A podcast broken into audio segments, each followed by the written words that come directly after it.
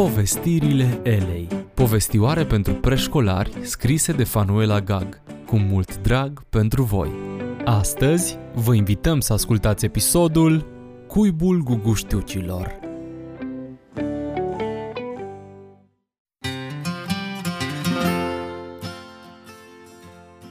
Cuibul Guguștiuicilor. De cel puțin două ori pe zi, Ada urcă și coboară scările blocului. Ferestrele de la scări dau în spatele blocului unde sunt tot felul de plante și pomi. Cum ieșirile sunt dese fie la școală, fie în parc sau la cumpărături, Ada urmărește mereu cum pomii înfrunzesc și cum iarba crește văzând cu ochii. Descoperise chiar și un cuib ascuns între frunzele unui pom. Se oprea cu mama la fiecare etaj și studia atentă cuibul. Nelipsit, la puțină distanță, vigilent, părea a fi partenerul păsării din cuib.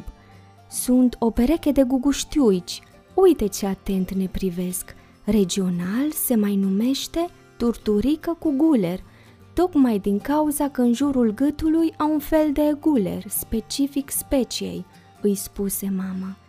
Hmm, stătu mama pe gânduri. Pasăria nu se mișcă din cuib, s-ar putea să aibă ouă, însă cuibul e făcut cam timid. E construit cu puține rămurele, și e așezat pe o crenguță îngustă.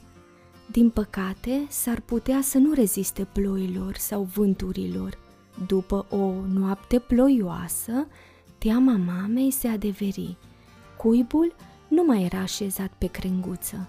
De mână, cu mama, în spatele blocului, Ada căută ouăle.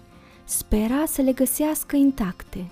Jos, la poalele trunchiului, sparte și împrăștiate, zăceau două ouă mici. Vântul și ploaia de asnoapte au distrus cuibul șubred. Ada cercetă pomul, căuta cuplul de păsări. Nu fi tristă pentru familia de guguștiuici.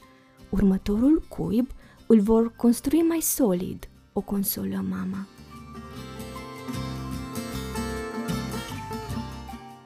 Dragi ascultători mari și mici, e importantă temelia casei, nu doar casa fizică, ci și cea spirituală.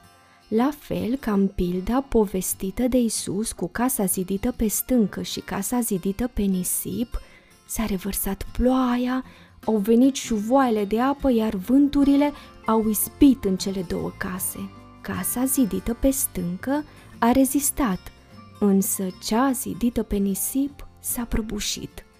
Singura temelie sigură este Isus și cuvântul său.